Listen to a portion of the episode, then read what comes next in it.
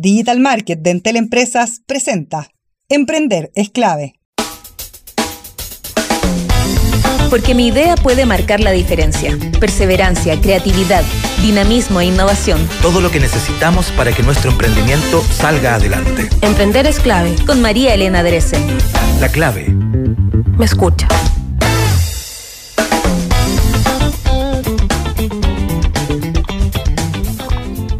Hola, hola, ¿cómo están? Bienvenidos a nuestro programa de día miércoles de Emprender es clave. Estamos comenzando, como siempre, de manera remota, por supuesto, aquí en eh, Radio La Clave, invitándolos a que ustedes también sean parte de nuestra conversación en este miércoles 14 de octubre.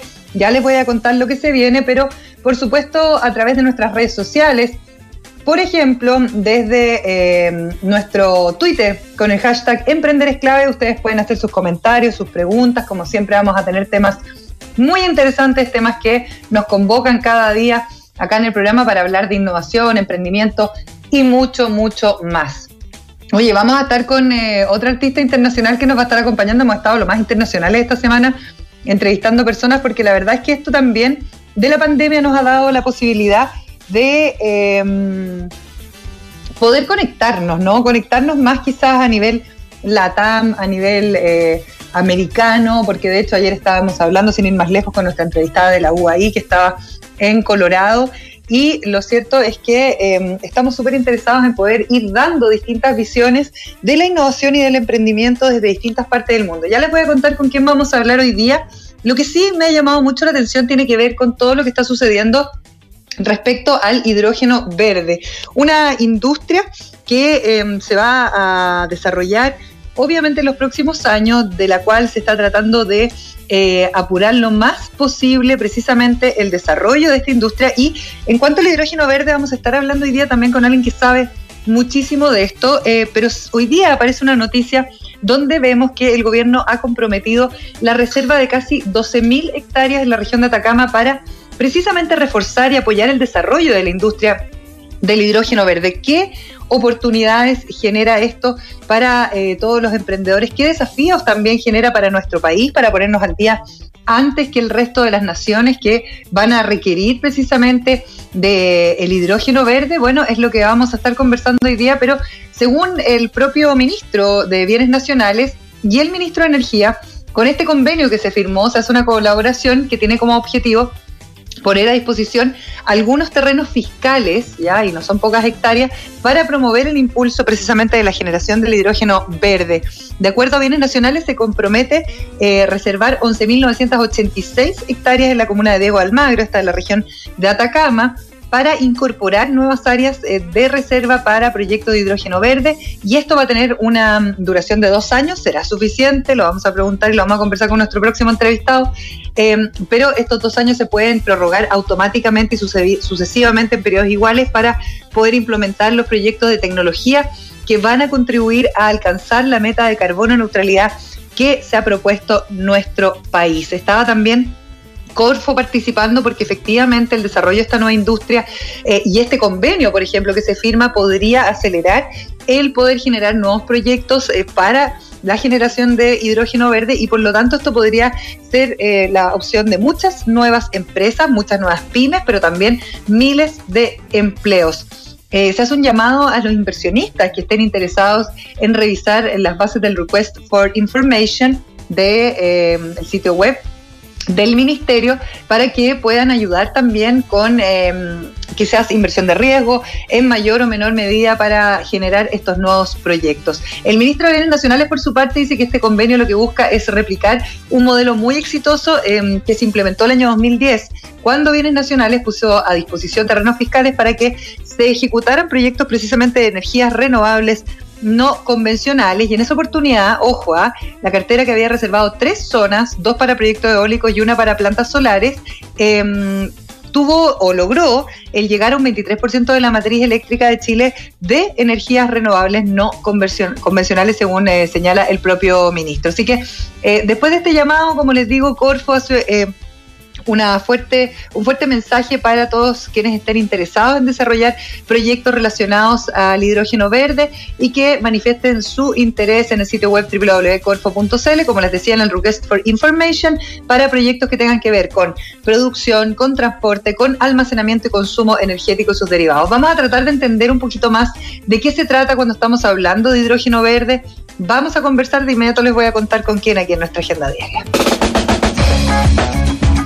Primero vamos a hablar, como les decía, desde México con la cantante Paz Kurt a propósito de que acaba de estrenar un nuevo disco, La Fuerza. Dicen que es el más personal de su carrera, pero ella, como está viviendo allá, posterior al estallido social y con esta cuarentena en la distancia, ella ha tenido que hacer un montón de gestiones eh, precisamente online, ¿no? Y eh, ella nos va a contar un poquito cómo ha sido su experiencia de emprender a la distancia, pero también de eh, poder generar nuevo material desde otro país eh, con un mercado muchísimo más amplio y, bueno, contarnos su experiencia, por supuesto, que es lo que queremos acá en nuestro programa. Y después vamos a conversar con Eduardo Vitranes, presidente del Club de Innovación, ex vicepresidente ejecutivo de Corfo, y precisamente vamos a hablar de hidrógeno verde. ¿Qué importancia puede tener esto para nuestra recuperación económica, considerado como una de las energías más prometedoras de un futuro muy, muy próximo, ¿ah?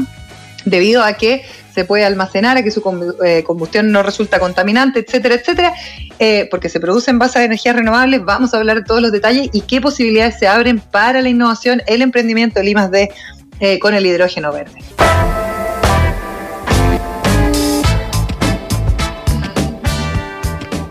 Cuando son eh, las 11 de la mañana con 12 minutos, vamos a tomar contacto con eh, México. Le vamos a preguntar dónde específicamente de México, con la cantante Paz Kurt, a propósito de que acaba de estrenar su nuevo disco La Fuerza. ¿Cómo estás, Paz?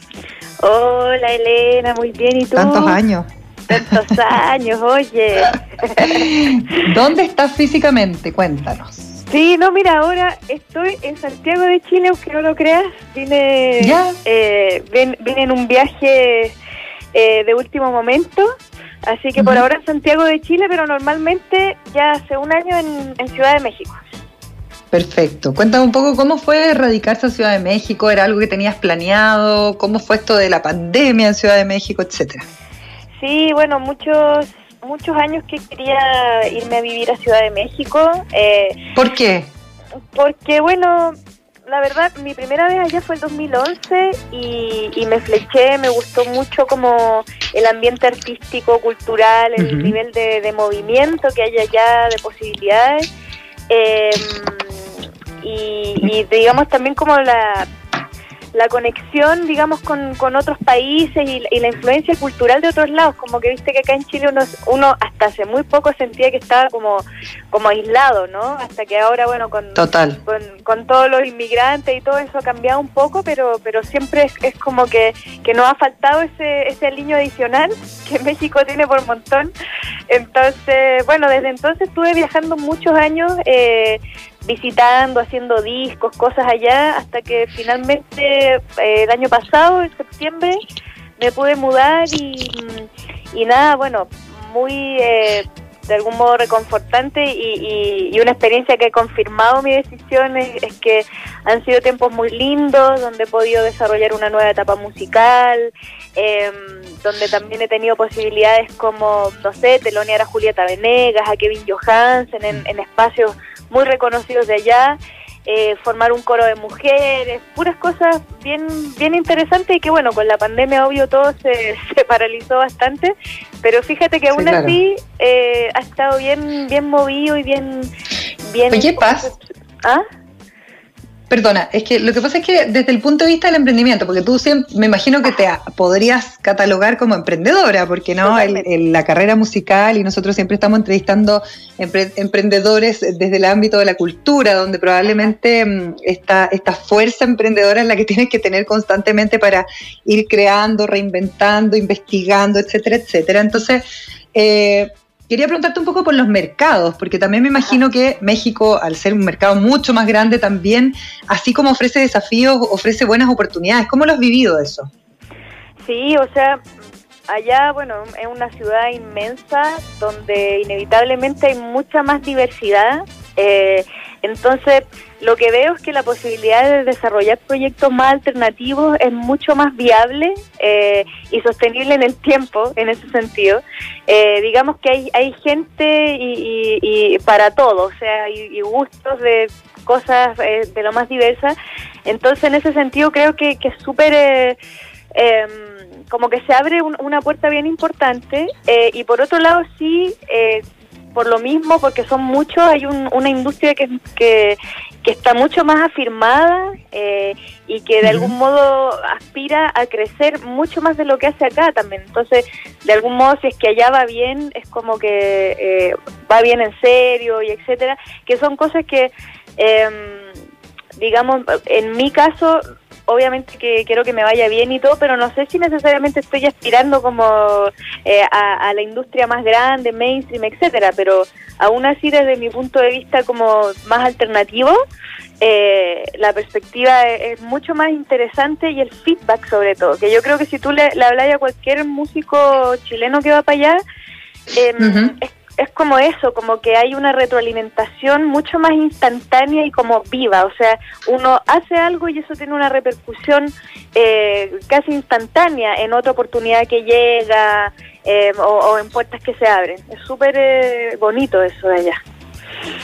Claro, es interesante también desde el punto de vista de emprender. Ahora, ¿Qué ha pasado con la pandemia? Porque tú decías, bueno, con la pandemia todo como que se frenó, pero por otro lado, yo varias veces en el programa Paz, y ya vamos a entrar al disco ¿ah? en cuestión, no te preocupes, em, yo también me, he dado cuenta de que uno puede, no sé, y ahora mismo antes de empezar el programa de radio estaba conectada a un eh, bootcamp, ponte tú a un, a un como encuentro de creatividad donde había pura gente de distintas partes de Latinoamérica, incluso de Brasil, o sea, como que por un lado nos cierra la puerta, me imagino, al mundo del espectáculo que es súper fuerte y me gustaría que me contaras un poquito de eso, pero por otro lado también eh, quizás nos abre posibilidades un poquito más ligadas a la tecnología, un poquito más impersonales, por decirlo de alguna forma, pero que quizás también te podrían generar una patita en otros mercados, ¿no? Sí, totalmente. O sea, yo creo que, que no hay nadie que no haya aprendido una cosa nueva en estos tiempos. Eh, creo que, que en ese sentido hemos, hemos estado todos como bien eh, con el desafío de, reinventarnos y, y, en especial para los emprendedores que siento que siempre hemos estado como con ese chip.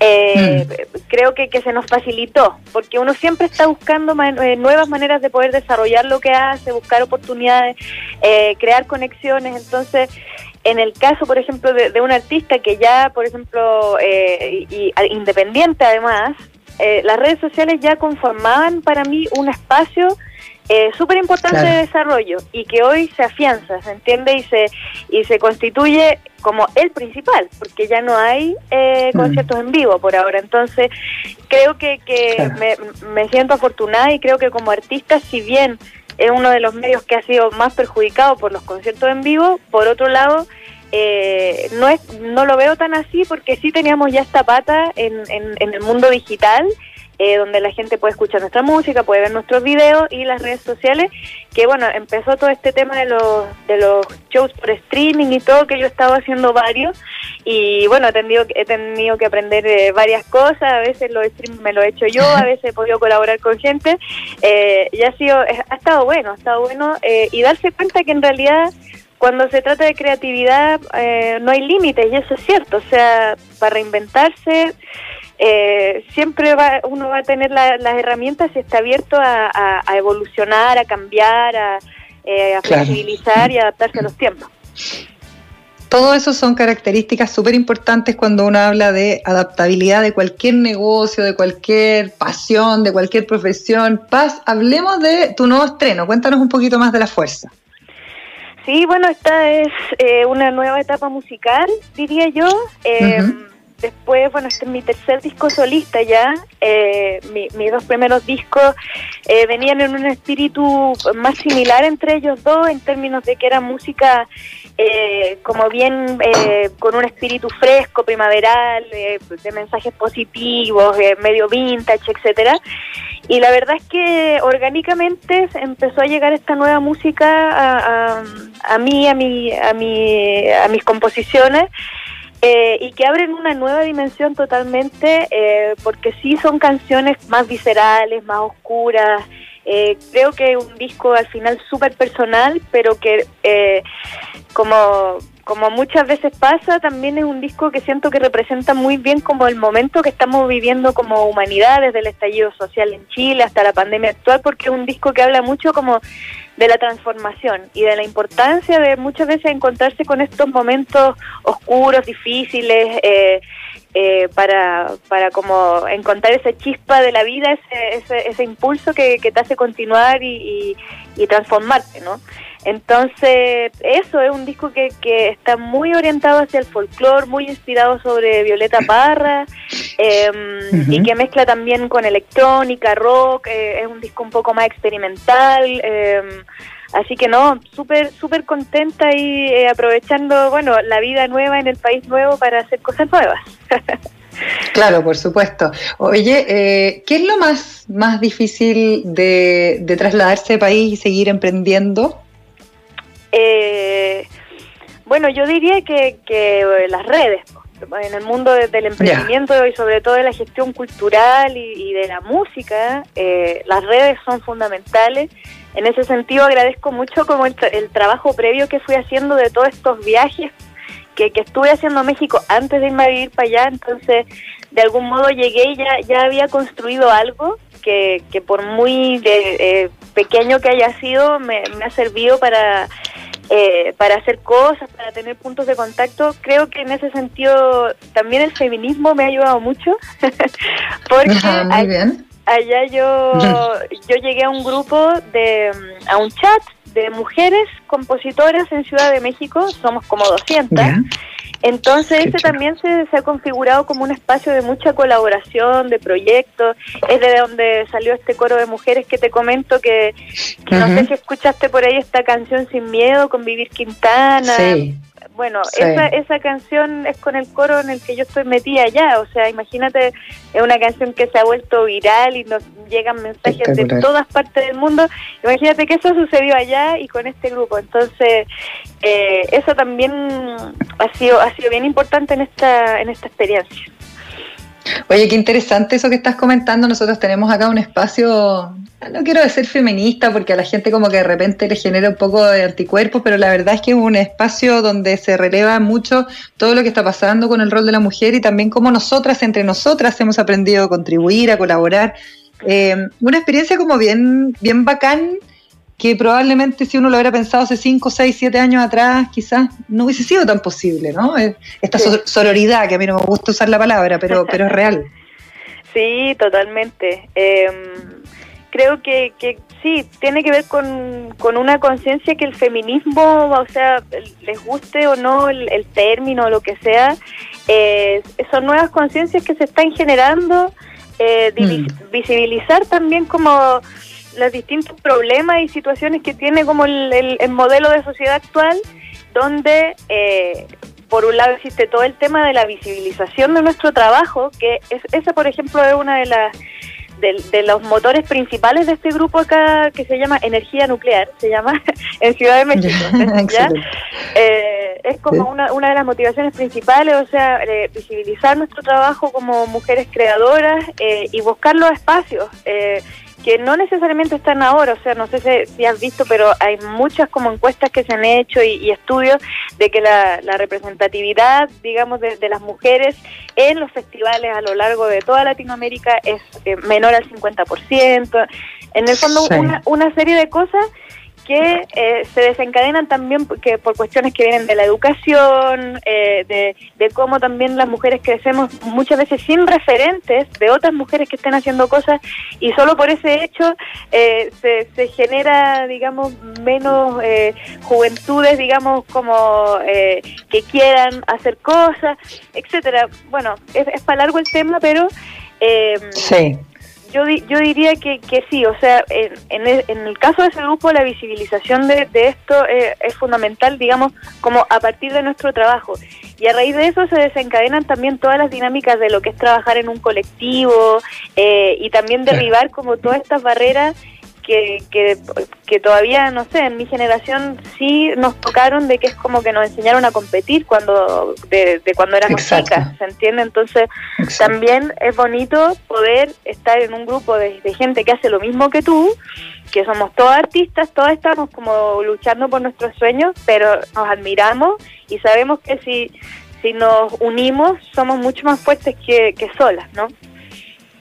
Exactamente, es interesante eso, podríamos conversar el programa completo de eso, Paz, pero volvamos al disco y volvamos a eh, el video el video que acompaña el primer eh, single. ¿Cómo, cómo, ¿Cómo ha sido la grabación de eso? ¿Cómo lo has hecho?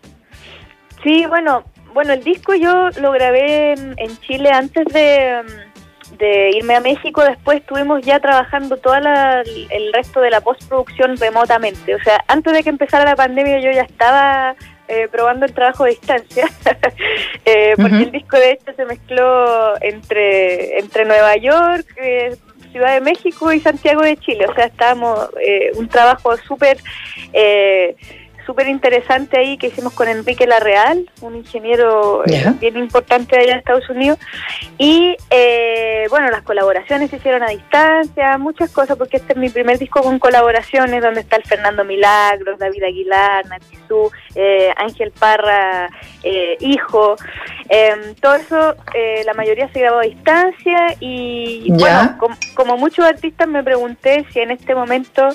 Eh, era como para sacar un disco, no, pues yo decía, chuta, de repente es como medio desatinado como sacar un disco ahora, pero la verdad es que por el mensaje de mi disco, que justo, eh, como dice su nombre, la fuerza, creo que tiene mucho que ver con, con este momento, finalmente me, me decidí y, bueno, el, este trabajo ya contaba con algunos adelantos desde el año pasado, este año antes de la salida del disco saqué dos y por ejemplo un video lo hice ahí en pleno confinamiento en la azotea de mi, de mi casa en Ciudad de México. Ah, mira.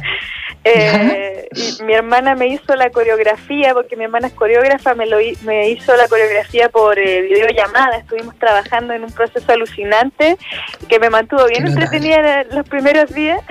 Eh, y después este video también fue como bien en formato COVID, digamos, porque mm, lo grabamos en croma. Entonces estábamos yo con el director, los dos, en un espacio con una pantalla verde atrás y después llegó David eh, y también fue lo mismo y después todo el, proceso de, de, hechura del video, digamos, se hizo en postproducción, donde el director hizo esas animaciones maravillosas y que hablan justamente de, eh, del concepto de la fuerza, que es la transformación, que es el viaje, que es el encuentro con, con la dualidad y con uno mismo.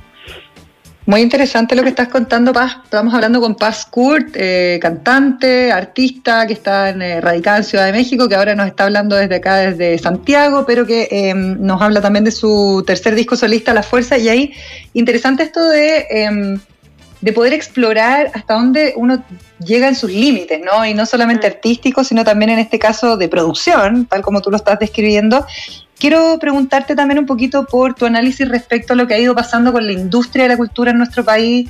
Vemos que están bien abandonados. La verdad, nosotros estuvimos haciendo un ciclo eh, todos los jueves precisamente para poder darle un poquito más de impulso y con la pandemia con mayor razón. Eh, y también relacionándolo un poquito a la identidad, ¿no? A, lo importante que es que reconozcamos el poder que tiene también sobre la identidad para poder también volver a tejer este tejido social que está tan roto. ¿Qué, qué opinión tienes tú al respecto? Eh, bueno, yo creo, eh, no es porque yo me dedique a esto, pero yo sí creo que, los artistas tenemos un rol fundamental en, en, estas transformaciones sociales. O sea, siempre los grandes momentos, yo diría, eh, políticos, sociales, han ido acompañados de, de música y de que, que refuerza, digamos, eh, las ideas, que, que de algún modo eh, expande mensajes.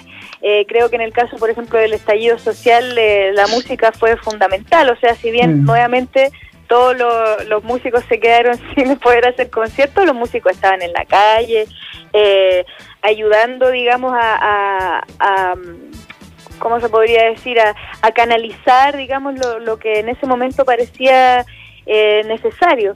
Em, Sí, yo, yo pienso que, que tenemos ese rol que lamentablemente, mm, históricamente, eh, nos ha costado en Chile eh, valorarlo, darle, darle un lugar. Eh, sí, también sé que, que hemos estado en general muy, muy abandonados pero no me parece extraño, digamos. O sea, yo siento que, que de algún modo todas esta, estas demandas sociales y esta, esta, eh, estas carencias por las que, eh, digamos, todos nos estamos manifestando, justamente tienen que ver con este tipo de cosas, ¿no? De, de eh, que hablan de la dignidad y que tiene que ver, por ejemplo, en, en términos de, de, poder valorar y, ponerle un, un, lugar al trabajo que uno hace, ¿se entiende? Eh, creo que culturalmente hasta ahora siempre es como que eh, en Chile se, eh, el arte pareciera mucho que uno lo hace por como por un favor o en por amor al arte, como dice la frase, como reza el dicho popular, claro.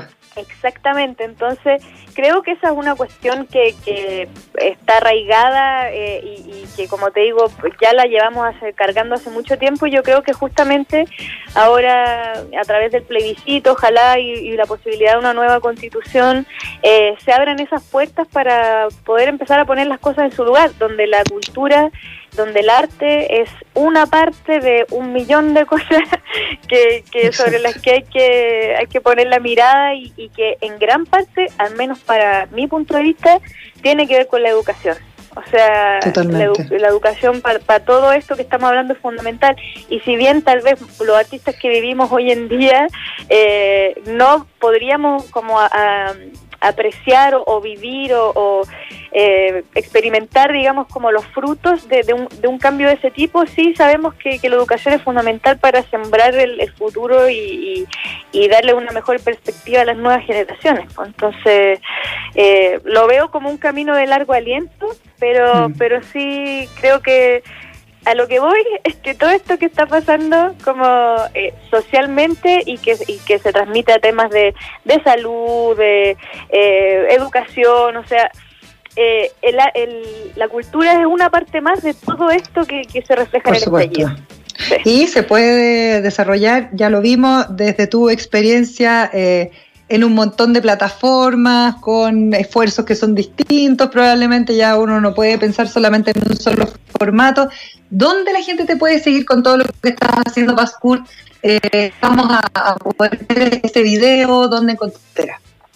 Sí, bueno, a la, a la gente que no conoce mucho mi trabajo, yo siempre los invito a que entren por mi canal YouTube, porque la parte audiovisual de, mi trabajo siempre ha sido bien fundamental. Entonces, eh, no solamente esto, esto es música, sino que, es toda una entrega que, hoy le llaman 360 y que de hecho en septiembre del próximo año va a tener este disco una obra de eh, escénica experimental, digamos, eh, que se va a estrenar en GAM. O sea, este disco viene eh, con una obra de teatro, por decirlo de alguna manera. así de 360 es la cosa. Entonces, por eso siempre los invito a que entren por mi canal YouTube si no, bueno, eh, esta música está en todas las plataformas, en Spotify, en Deezer, en eh, Amazon, etcétera. Y también estoy en todas las redes sociales y la favorita, como siempre, eh, es Instagram, así que ahí podrán encontrar todas las novedades, se vienen cositas, se vienen streaming y está este nuevo disco ya disponible también para que lo escuchen. Vamos a estar muy pendientes de todas esas novedades. Entonces, Paz, te deseamos mucho éxito. Otro día nos llamas desde Ciudad de México, así comentamos cómo está la cosa por allá, todo. Pero ahora que lo pasen muy bien en Chile, ¿ah? Un beso pues, grande. muchas gracias, que estés bien. Chao, chao. Chao. Hacemos una pausa y le volvemos. Emprender es ahora. Ya volvemos con Emprender es clave. La clave me escucha. En Entel Empresas queremos seguir acompañando a los negocios cuando más lo necesitan. Por eso traemos las mejores soluciones digitales para pymes y emprendedores. Vende por internet con una página web con carrito de compras. Firma anexos y contratos de manera digital con solo un clic. Atiende a tus clientes las 24 horas del día con un chat automatizado y realiza teletrabajo conectado con tu equipo. Encuentra todo esto y más en un solo clic en nuestra tienda online Digital Market en entel.cl/empresas.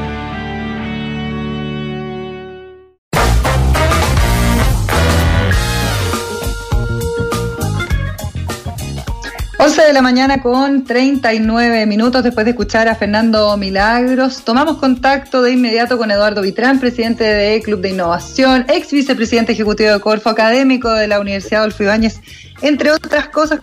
Eduardo, bienvenido. ¿Qué tal? ¿Cómo estás, Elena? Buenos días. Muy bien, muchas gracias por esta entrevista con Radio La Clave. Queremos hablar de hidrógeno verde, una noticia que ya ha ocupado eh, los titulares de la prensa, precisamente eh, nacionales con el Ministerio de Energía respecto a muchas hectáreas para poder desarrollar proyectos relacionados al hidrógeno verde. Y tenemos muchas preguntas que nos gustaría aclarar. Vemos que tú, Eduardo, sabe bastante este tema. Primero, ¿qué es el hidrógeno verde para la gente que no tiene conocimiento? Bueno, el hidrógeno es eh, la molécula más liviana que tenemos en la tabla periódica.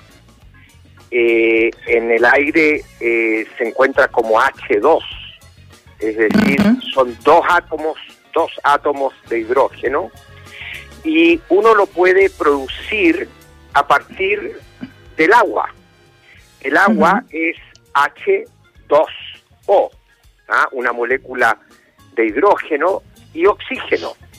Entonces, eh, desde hace muchos años, eh, décadas, muchas décadas, existe una tecnología que usa la electricidad que se le aplica al agua y cuando se le aplica una corriente eléctrica, los electrones lo que hacen dividen la molécula de agua y por una parte aparece hidrógeno y por otra parte oxígeno. Entonces uno puede recuperar el hidrógeno y es un hidrógeno verde porque si uno lo hace con una electricidad que es renovable, no se ha emitido ni una sola tonelada de CO2 a la atmósfera y uno tiene un combustible que en el fondo lo puede usar para muchas aplicaciones. El hidrógeno también se puede producir desde los procesos eh, de, gas natural, por ejemplo, pero ya no es un hidrógeno verde, ese es un hidrógeno gris, porque el gas natural, lo que cuando se libera la atmósfera, uno está emitiendo CO2, carbono, y el cambio climático es un tema que hoy día con la pandemia, ¿no es cierto?, también se ha puesto incluso de mayor relevancia porque nos damos cuenta de nuestra interdependencia global.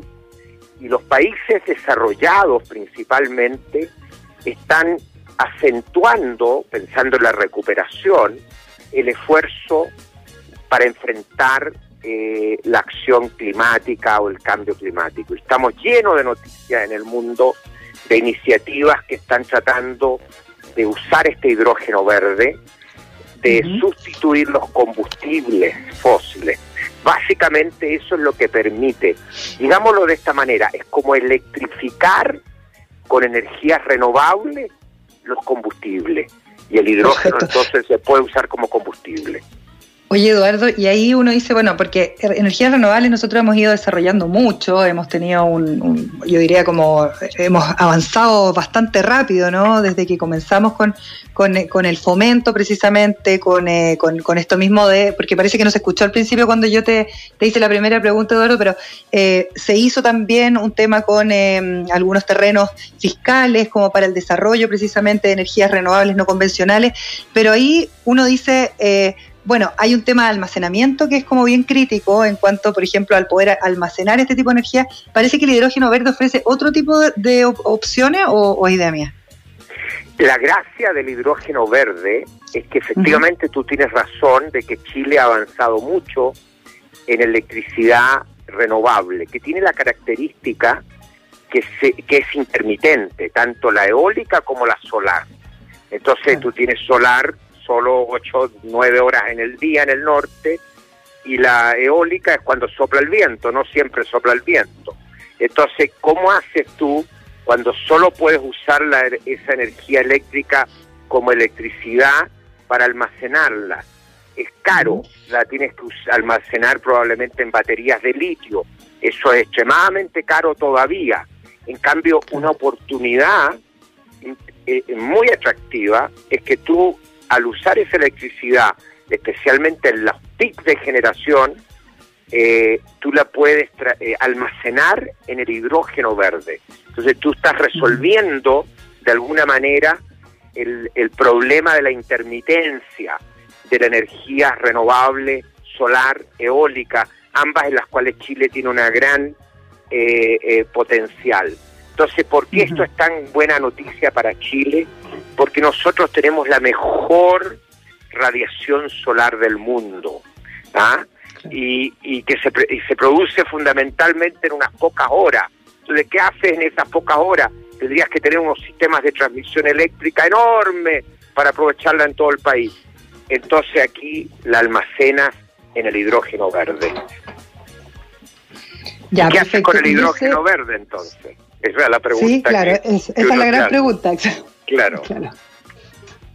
Bueno, eh, el hidrógeno verde eh, se usa fundamentalmente, y, por eso que el mundo, yo diría, que está preocupado del cambio climático, se puso muy entusiasmado con esto, para sustituir el uso de combustible en varias industrias pesadas. Por ejemplo, el acero, por ejemplo, en la industria minera, también en la industria de cemento, en la celulosa. En todas esas industrias uno a futuro lo que va a plantear, ¿no es cierto?, es reemplazar el uso de combustibles fósiles por hidrógeno. Eso representa una parte importante de las emisiones globales. Eh, adicionalmente, eh, en el transporte, en aquellos transportes en que uno no puede usar la batería de litio y usar el auto eléctrico, el vehículo eléctrico, porque se demora mucho tiempo en cargar la batería. La gracia, la gracia del hidrógeno es que uno carga en cinco minutos un camión grande. Entonces, un camión grande que cuesta mucha plata, uno tiene que usarlo casi 24 por 7 y se va cambiando el chofer, ¿me entiende? Entonces, eh, ahí es donde esta tecnología compite mejor que eh, la, la, electromovilidad como la conocíamos anteriormente, que era solamente eh, electricidad que se cargaba y se almacenaba en una batería. Acá... Eduardo. sí. Sí, eh, existe, yo sé que se está trabajando una estrategia nacional de hidrógeno verde, yo mencionaba al comienzo esta, esta eh, sesión o este, este convenio que se hace por parte del Ministerio de Bienes Nacionales para usar terrenos fiscales precisamente para el desarrollo de esto. Me gustaría saber un poquito eh, ¿Cómo ves tú este, mm, e, e, esta este nuevo desarrollo como una oportunidad quizás de em, generar otros negocios en la cadena de valor? ¿Existe esa opción? Eh, ¿Uno se puede imaginar que efectivamente entren, no sé, pymes o hasta startups a participar de esto y de qué manera debería ser? Mira, esta es una gran oportunidad en primer lugar para un desarrollo eh, descentralizado del país en todas las regiones por eso en el club, en el club de innovación, nosotros, mira, eh, yo partí con esto en la Corfo el año 2015, orientado a y, fuimos un poquito eh, eh, digamos, nos atrevimos ahí, ¿no es cierto?, arriesgados, adelantados a, los, a los tiempos. Pero cuando llegué al Club de Innovación decidimos seguir impulsando esto el 2018 armamos el, el, año pasado la misión Cavendish. Cavendish es la persona que, el científico que el año 1776 descubrió el hidrógeno, la molécula. Entonces, ahora empezamos un Cavendish Tour y partimos por el norte de Chile, porque la primera opción es el norte de Chile. Eh, y ahora vamos al sur, a Magallanes. Entonces, primero veamos dónde hay los grandes potenciales de uso del hidrógeno. Primero, en todo el desierto de Atacama, por la, eh, la, radiación solar, que es una radiación extraordinariamente potente, y sin duda entonces uno se pregunta, bueno, ¿y cuáles son los usos eh, que uno podría, eh, digamos, considerar en ese caso? Lo, primero, sin duda, es, poder reducir la huella de carbono de la minería, pero también surge la posibilidad de producir ahí amoníaco eh, y la historia es bien interesante. Nosotros producíamos salitre a principios del siglo XX y fueron dos científicos alemanes, Haber y Bosch, los que nos sacaron el salitre natural eh, y generaron la urea o salitre sintético. eh, y se conoce esa como la fórmula Haber-Bosch. Con esa misma fórmula yo puedo tomar el hidrógeno solar y transformarlo en, salit en, eh, en eh, amoníaco. Y eso usarlo como combustible para barcos, usarlo como eh, para sustituir los explosivos, entonces yo puedo tener explosivos que no emiten en la minería, o para usarlo como fertilizante. Entonces se genera nuevas oportunidades de meternos en en que Chile fue perdiendo ya en, la, en el siglo XX participación, como ocurría con las salitreras. Ahora, ¿dónde aparecen oportunidades para empresas más diversas, más pequeñas? Es en los servicios. Eh, si esto se empieza a generalizar su uso en el transporte minero, en el transporte de carga pesado, bueno, va a haber necesidades de mantenimiento y servicios de mantenimiento. Pero la verdad, y en eso no hay que crear expectativas eh, que no corresponden a la realidad, es que las inversiones para poder aprovechar estas oportunidades son grandes. ¿ah? Las inversiones son grandes y por lo tanto necesita empresas que tengan una base de capital significativa, se requieren terrenos importantes eh, y más bien las oportunidades de empleo y de empresas más pequeñas están en los servicios asociados al hidrógeno verde. Nosotros ahora el 10 de noviembre nos vamos a misión Cavendish Magallanes y esperamos ahí en, en toda la ribera, digamos, del, del eh, estrecho Magallanes hay un potencial de varios gigas que se pueden, eh, eh, se habla de 120 gigawatt hora de producción, o de 120 gigas de, de potencia, digamos, en, en energía eléctrica. Y eso puede ser un gran oferente de eh, hidrógeno, primero para la ciudad de Punta Arena, ¿no es cierto?, que depende hoy día del gas natural y en algún momento el gas natural se va a terminar, pero también para exportar al mundo. ¿ah? Entonces nosotros podemos exportar al mundo desde el norte, Mejillones, por ejemplo, y podemos exportar también desde Magallanes. Entonces, si Chile hace las cosas bien en esta materia, nosotros podemos eh, generar una industria de exportación muy grande, pero al mismo tiempo podemos usar el hidrógeno eh, en nuestras industrias para hacerlas verdes.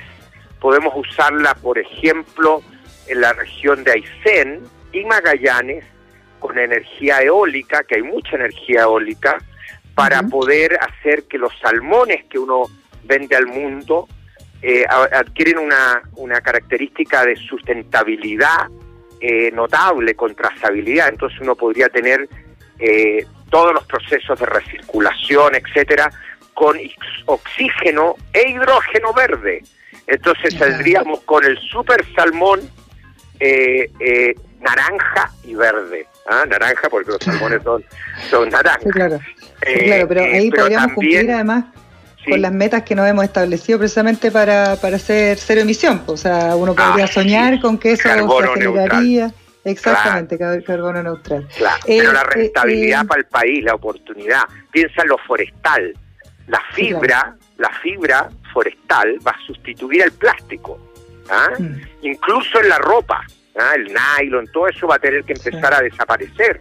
Porque tú sabes, el mismo Chile tiene tiene normas, digamos, para reciclar el plástico, etcétera, porque se usa de combustibles fósiles, además tiene un problema que afecta a los mares con desechos, que afecta a la biodiversidad. Entonces, piensas tú que podemos usar la energía eólica del Golfo de Arauco, ¿no es cierto?, que es bastante interesante para poder generar una industria donde la siderurgia puede renacer en, eh, en, la octava región, en la región del Biobío, de la mano del hidrógeno, donde la industria forestal, la producción de, eh, fibra, digamos, de, a partir de bosques, de árboles, etcétera, todo puede ser verde. Entonces, esto puede empezar a tener impacto en distintas industrias. También generar valor agregado de, actividades intensivas en energía. ¿ah? Hmm. Y como exportación se habla del ministro Llobet ha, planteado incluso hasta 30 mil millones de dólares. Eso sería una cantidad enorme de, Tremenda. de, exportaciones. Eduardo, eh, podríamos hablar todo el programa. Yo creo que vamos a tener que hacer otra entrevista para poder seguir un hablar un poquito más, eh, además de los alcances, un poco como el desarrollo, pero me gustaría dónde la gente puede seguir un poquito más estas misiones Cavendish y también em, todo lo que ustedes están haciendo desde el Club de Innovación. Eh, no sé si hay información que uno pueda encontrar. Sí, yo les recomiendo, sí, yo les recomiendo lo siguiente. Todos los que les interese aprender sobre el hidrógeno verde, ustedes entran a www.clubdeinnovación.com o .cl y van a encontrar Misión Cavendish. Cada una de las presentaciones, ah, eh, de hecho en la última presentación se, se habló, digamos, incluso de los trenes a hidrógeno, que es lo nuevo que está empezando a surgir en Europa. Eh, eh, proyectos interesantes, digamos, en la zona norte de exportación, hay proyectos de amoníaco, entonces uno puede, hay, hay casi una decena de presentaciones que se han hecho o más, en realidad más que una decena, deben ser tres o cuatro por sesión, donde alguien puede realmente transformarse en, eh, en una persona que maneja todo el tema del hidrógeno, viendo las distintas presentaciones de expertos chilenos y de expertos internacionales.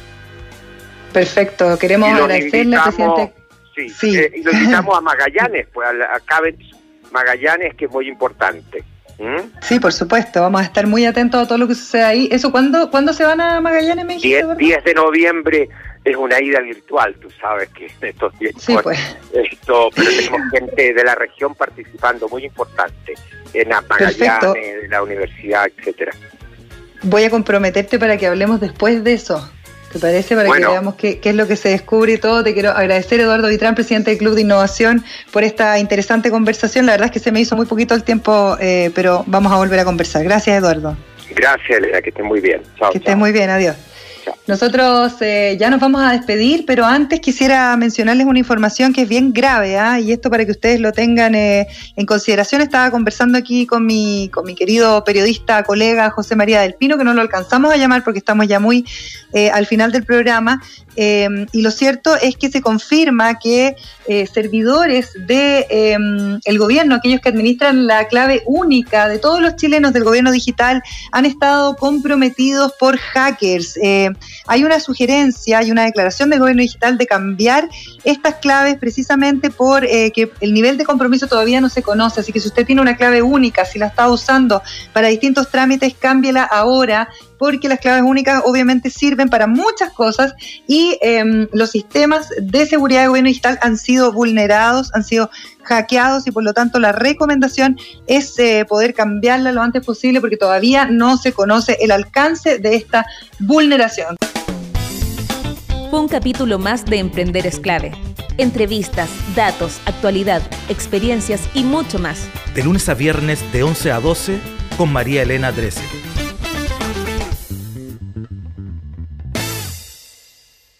Digital Market de Entel Empresas presentó Emprender es clave.